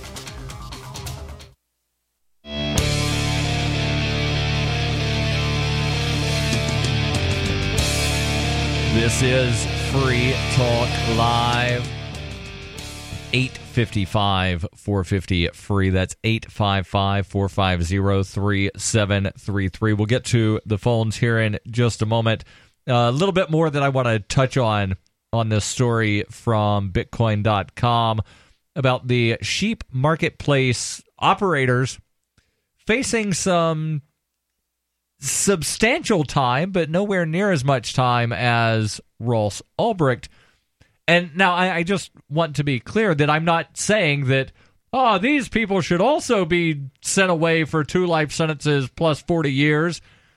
I don't think that, you know, they should be going away for a long time because of running a website. Now they should be punished for the 40,000 Bitcoin that Right. they stole. That's theft. Uh, Ross Ulbricht, by comparison, never stole anything, just created a website, and he's in prison for the rest of his natural life unless he's successful on his appeal, and I hope he is. You can find out more about Ross at freeross.org. The story again from Bitcoin.com. The spokesman for the regional prosecutor's office in Czech Republic Hynek Olma says we filed the indictment for crimes of unauthorized production and the handling of narcotics and psychotropic substances, theft and illegal possession of firearms. The woman, that being uh, the wife of the creator, the woman was charged with the crime of legalization of proceeds from crime. Olma added that Eve was Eve being the woman here, uh, the wife of Thomas Jirikovsky, is facing three to eight years in prison for being an accomplice. Meanwhile, in the United States, there were a pair of men arrested in May 2016 who had connections to Jirikovsky, Nathan Gibson, and Sean Mackert. And here's something that, you know, if the world's dumbest criminals were still a TV show, this would definitely be covered. Uh, Nathan Gibson and Sean Mackert, again, who were operating on a deep web marketplace, tried converting funds via Coinbase and were caught by government agencies in the state of Florida. Coinbase, of course, being one of the online wallets that you can connect your bank account to to either purchase or sell Bitcoin fairly easily for a small fee. Now you do have to give up some of your privacy and if you're, you know, selling stuff on the deep web, you don't want to send those Bitcoin to an account held by a company or with a company that has AML KYC compliance. That's anti money laundering Right. and know your customer compliance. Yep. So we'll possibly get back into a little bit more of this. But again, the 40,000 Bitcoin, actually, I'll go ahead and conclude here. The 40,000 Bitcoin stolen by Jirikovsky and his wife was the largest theft in a exit scam in history. Wow. Based So- on today's prices. Uh, I, I think based on the prices at the time At the plus time? Gotcha. today, th- there's not been a bigger one. So the exit scam is you set up a website and people wind up putting money in it. You know, you could be selling a legitimate product like they were, and then you just close and wind up taking everybody's money, and you don't refund anything to anybody that put Right. it in. Uh, so yeah, should they be punished for stealing forty thousand Bitcoin? Certainly. Should they be punished for having operated a website? Absolutely not. Agreed. Let's go to the phones. We've got Neil calling in from Arizona listening to K Talks. Neil, you're on Free Talk Live. Go ahead with your thoughts. Yeah, guy, uh, Clyde, you were kind of touching on uh, uh, opioids and, and marijuana there a little bit. Mm-hmm. Yes. And, and one one of- one of the biggest dangers that I've heard about, and this is even going on in the states where you can actually get the marijuana card, so you can, according to the state, legally own it, and possess it, and smoke it, and whatever. Yes. Right. They're putting you on, they're putting you on a list, and they're taking away your gun rights. Yeah. That's, one th- that's Well- not entirely accurate. I, I can kind of get it. Basically, what to purchase a gun, at some point the ATF gets involved, and that's the Bureau of Alcohol, Tobacco, Firearms, and Explosives. Yes. At the federal level. To But they get purchase. hold of that list, and they, they, they ban you. Well, yeah. Here's here's how it works. When you fill out, when you go to buy, a, uh, say, a rifle or a handgun or whatever it happens to be, depending on your state, because all states have different rules, you fill out what's called a 4473, and the 4473 form asks you questions like, "Have you been convicted of a felony or within the last year, or have you ever been convicted of a felony, or have you had a misdemeanor where?" The the penalty was greater than a year. Have you ever had a restraining order or a protection order placed against you, et cetera, et cetera, et cetera?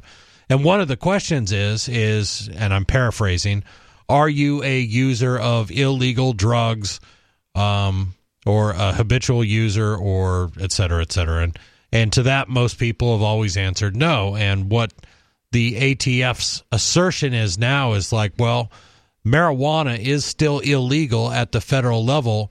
Therefore, if you're a user of medical marijuana, then that could be grounds for you to be denied. The key word there is could be. Exactly. Now, and just now- because you have a medical marijuana card does not mean that you are actively using the medical marijuana. Right. But so this puts the uh, medical marijuana user in a real tough spot. On the one hand, they want to exercise their Second Amendment protected rights because they're not rights given to us and by the Second Amendment.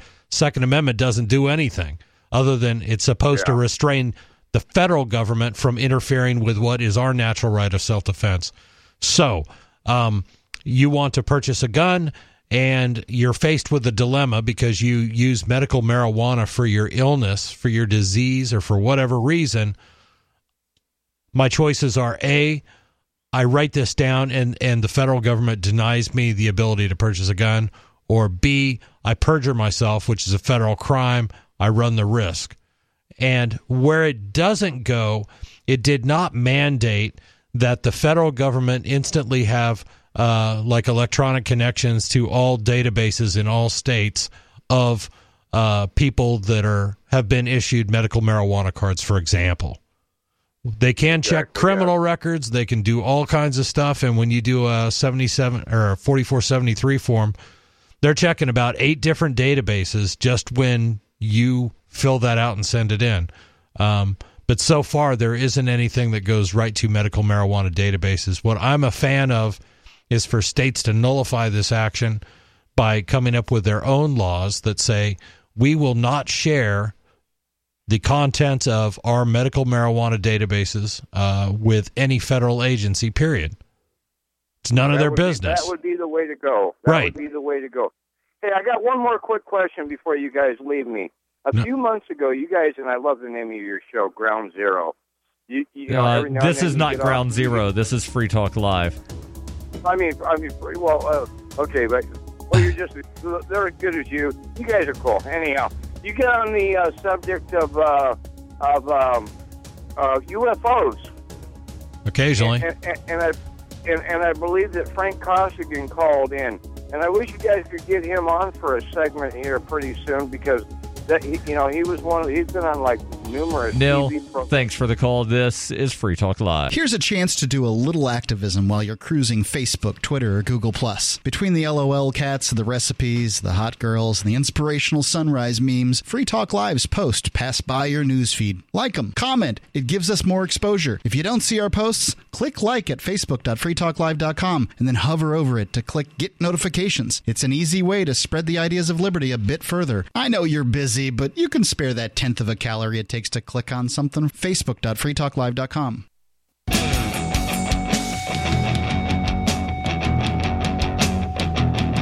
This is Free Talk Live. 855 450 free. That's 855 450 3733. We're discussing uh, the basically medical cannabis, uh, therapeutic cannabis, depending on what it's called where you live. If you live in a state where, you know, the crown has deemed that you are able to treat yourself with a plant.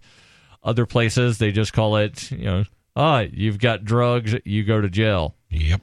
And we'll get back to that. But, you know, in some kind of ways, cannabis is a supplement. So let's talk about nutritional supplements for a minute.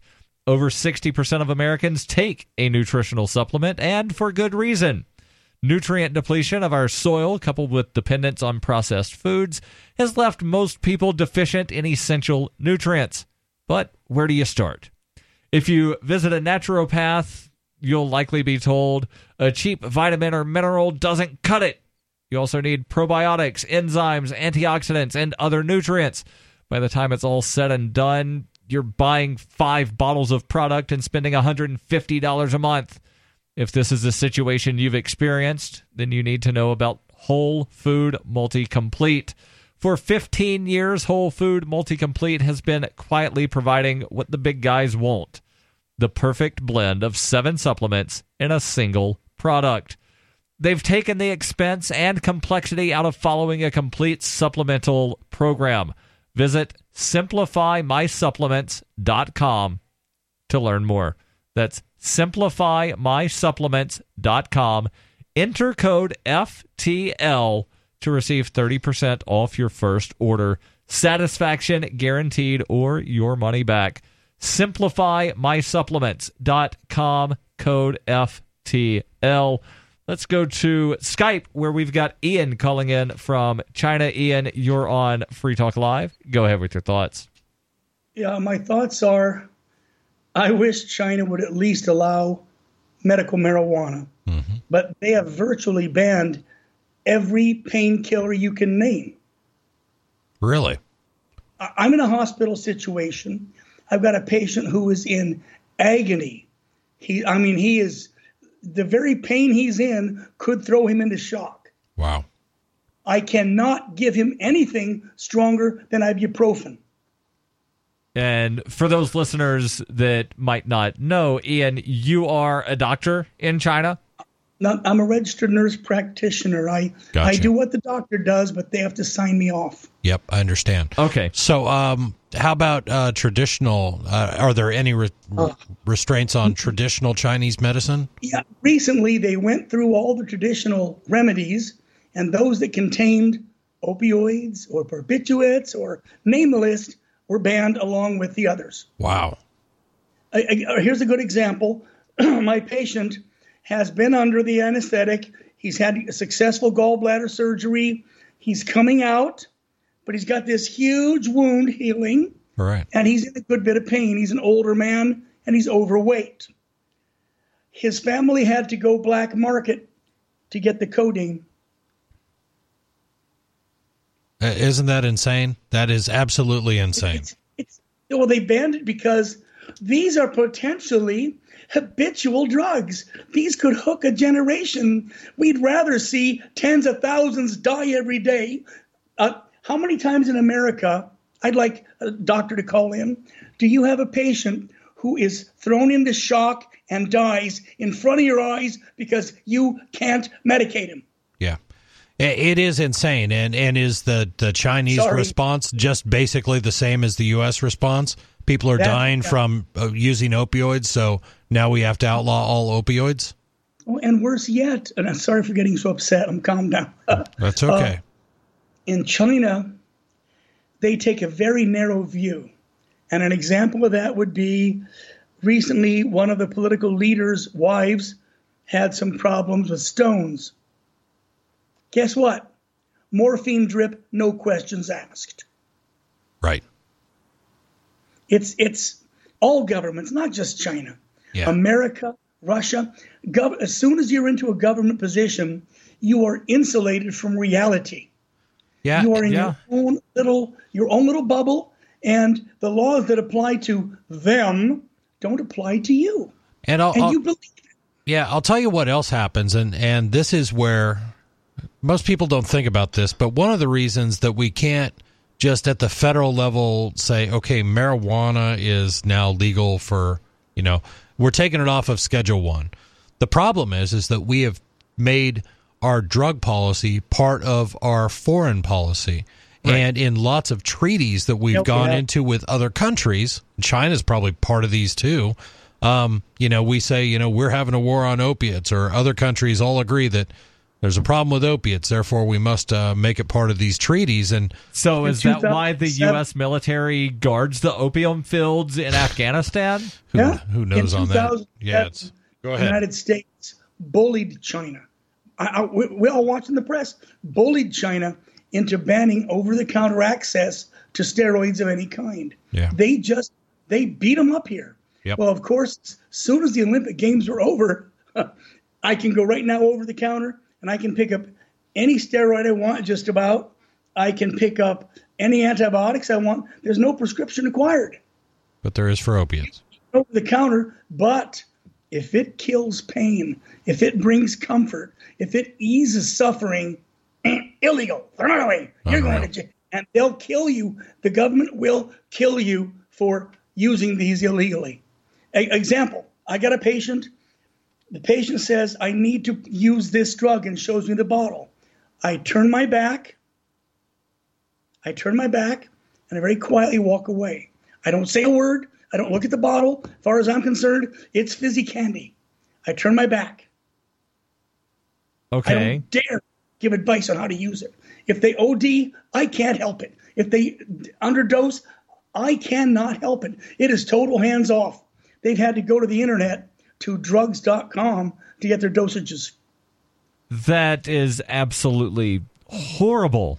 And again, this When I- is th- this is a I- I problem do it- created by government. Well, even though I'm a foreigner, if I prescribed or assisted in use, they wouldn't call the State Department except to ship my body home.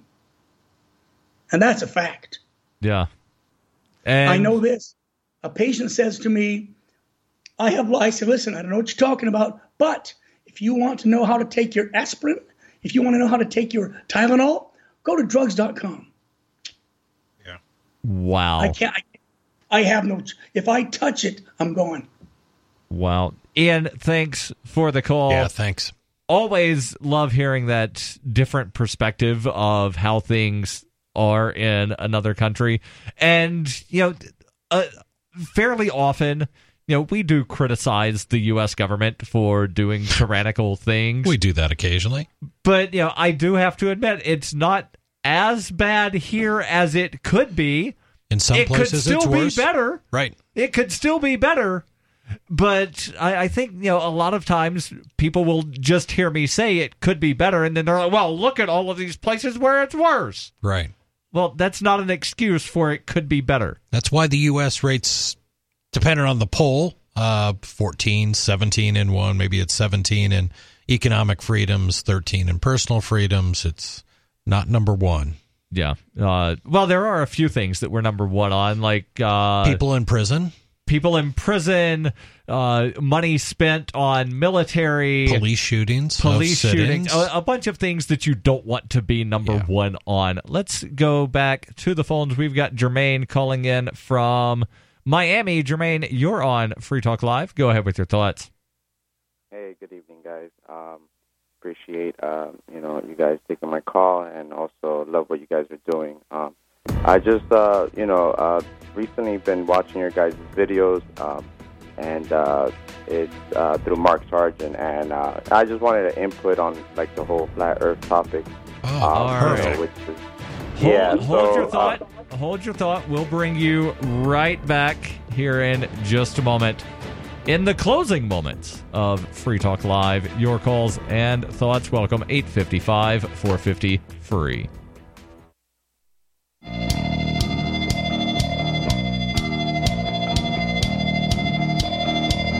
This is Free Talk Live. Possibly time for you and your thoughts if you call in now 855 450 free. That's 855 450 3733. And if you're going to do some shopping online, why not support Free Talk Live while you do it?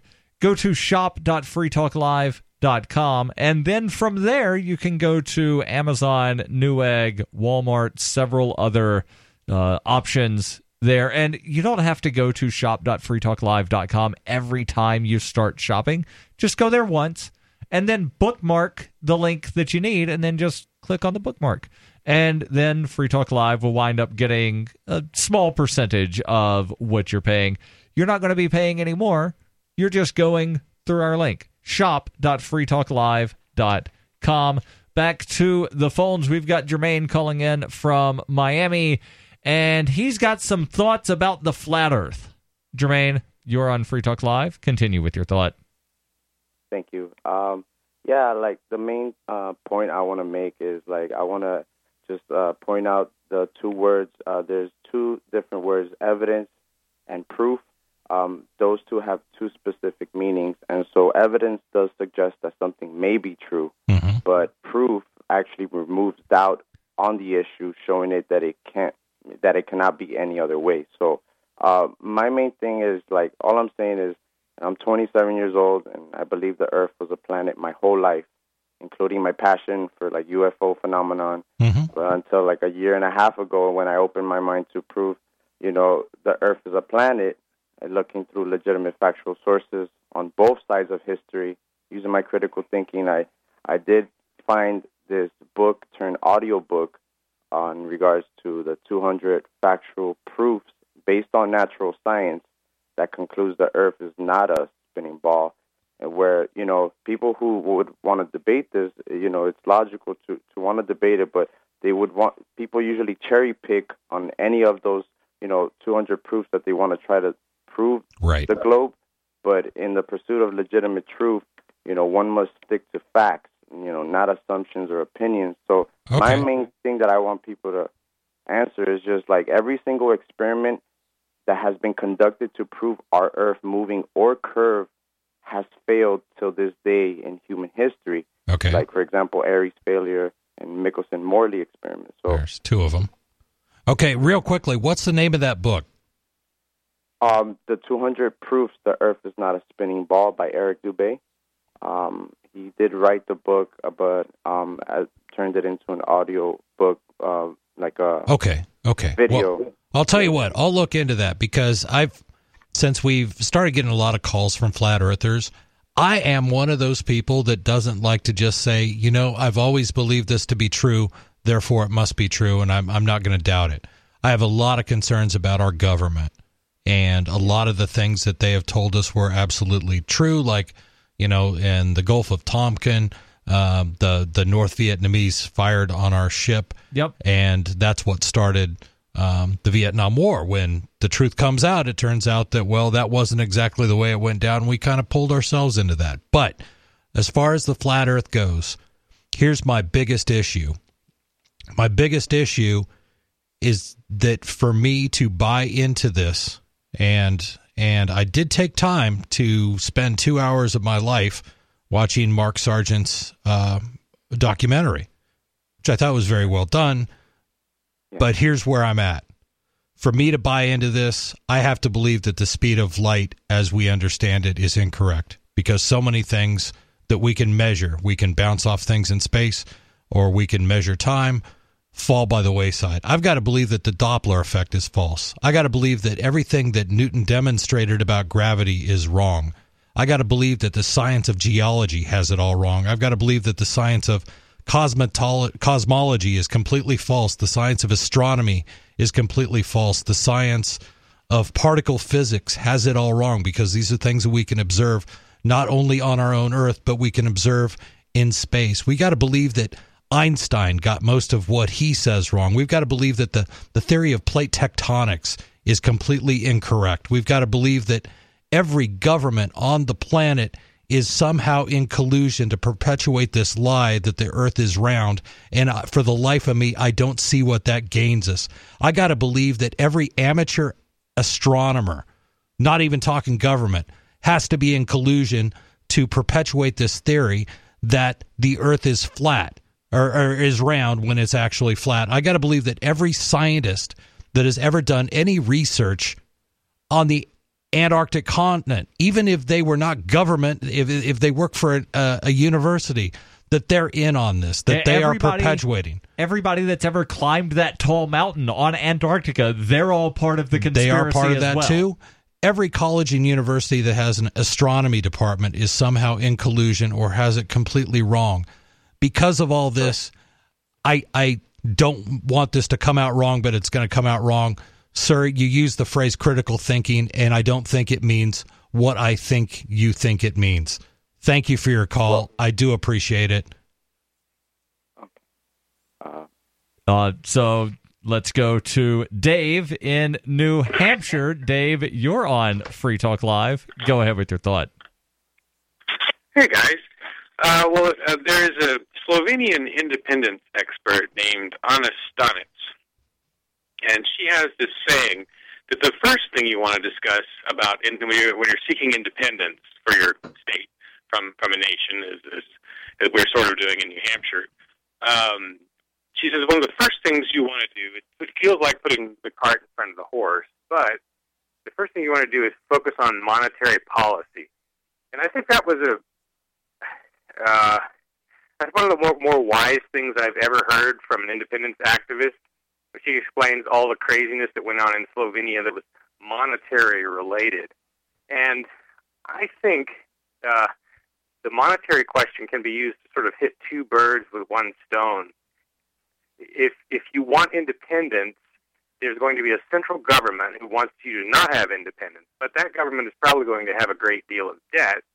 If independence uh, results in your state being able to do a better job of paying off the debt, there could be a sort of win-win situation, or a situation where you're playing the banks off against the central government. Does that make sense? Yeah, I, I understand what you're saying. Yep. So I think that might. I mean, uh, Sun Tzu said uh, one may know how to conquer without being able to do it, and I don't have the ability to make monetary policy things happen. I think it's something that's worth talking about and talking about now, while secession is still a crazy uh, fringe idea, and not to be talking about it after it's staring us in the face like it did with Slovenia, because they went from no interest in independence to full independence in two years. It was that fast that things changed. Yeah, well, I think for liberty minded folks, I think we have a pretty clear idea of what we would see as a monetary policy if, if a state were to secede. Right. You and well, as with all sort of policies, I fall into the camp of no particular orderism, meaning that, you know, there are a lot of things that I want to happen. Right. And I don't think that, you know, most of them have to be do A before B. So, you know, open borders and get rid of welfare. I don't think you can say, well, we have to do one before the other. And there's a lot of people that say you can't do one before doing the other. No, but some things may make more sense from a common sense point of view. Um, I understand what you're saying, and, and it seems like uh, I, I don't disagree. I do think that that is a subject that should be uh, discussed earlier rather than later. And you know, I I think many of us uh, agree that, that fiat currencies are a real evil and fractional reserve banking is a real evil. And government run banks are also a real evil. And sadly, there's a lot of, you know, people that claim to be libertarians that are supporting having a state bank of New Hampshire. and I, I Oh, just see that as, you know, perpetuating a problem. Dave, I wish we had more time. Definitely call in earlier tomorrow night. And the only reason I'm dropping you a little early is because I just saw a headline that I would not be doing my job as a radio host if I did not mention this before the end of the show. Apparently, the U.S. military is now at war with Syria. Headline from CNBC U.S. military has launched more than 50 missile strikes aimed at Syria. U.S. military officials confirmed 59 Tomahawks had been fired, which hit an airfield near Homs. President Donald Trump confirmed the attack late Thursday, saying he had targeted the Syrian airfield from which an earlier chemical attack had been launched. And now there's previous reports earlier in the day today saying that it was actually a group of Syrian rebels that did the attack, not the Assad government. Still, early details are coming. We're out of time for tonight. We'll be back tomorrow, always online at freetalklive.com. Why did you move to the Shire? I moved here to the Shire because there's other people around who take liberty just as seriously as I do. I moved to the Shire because I saw videos of people challenging authority and thought that I could get support myself. It called to me, like, do this right now. I wanted to be around people like me who got it. And once I got here, I knew there was nowhere else that I wanted to be. I've always wanted to change the world. So I moved to the Shire to join people who were actually working towards doing the same thing. The people here are awesome, loving, and positive. It was for the adventure and for the feeling of something important is happening here. And I just wanted to come to sort of be part of that. Visit ShireSociety.com to read and sign the Shire Society Declaration and learn the reasons why, if you love liberty, you should immigrate to the Shire. Plus, add yourself to the Shire map at ShireSociety.com. That's ShireSociety.com.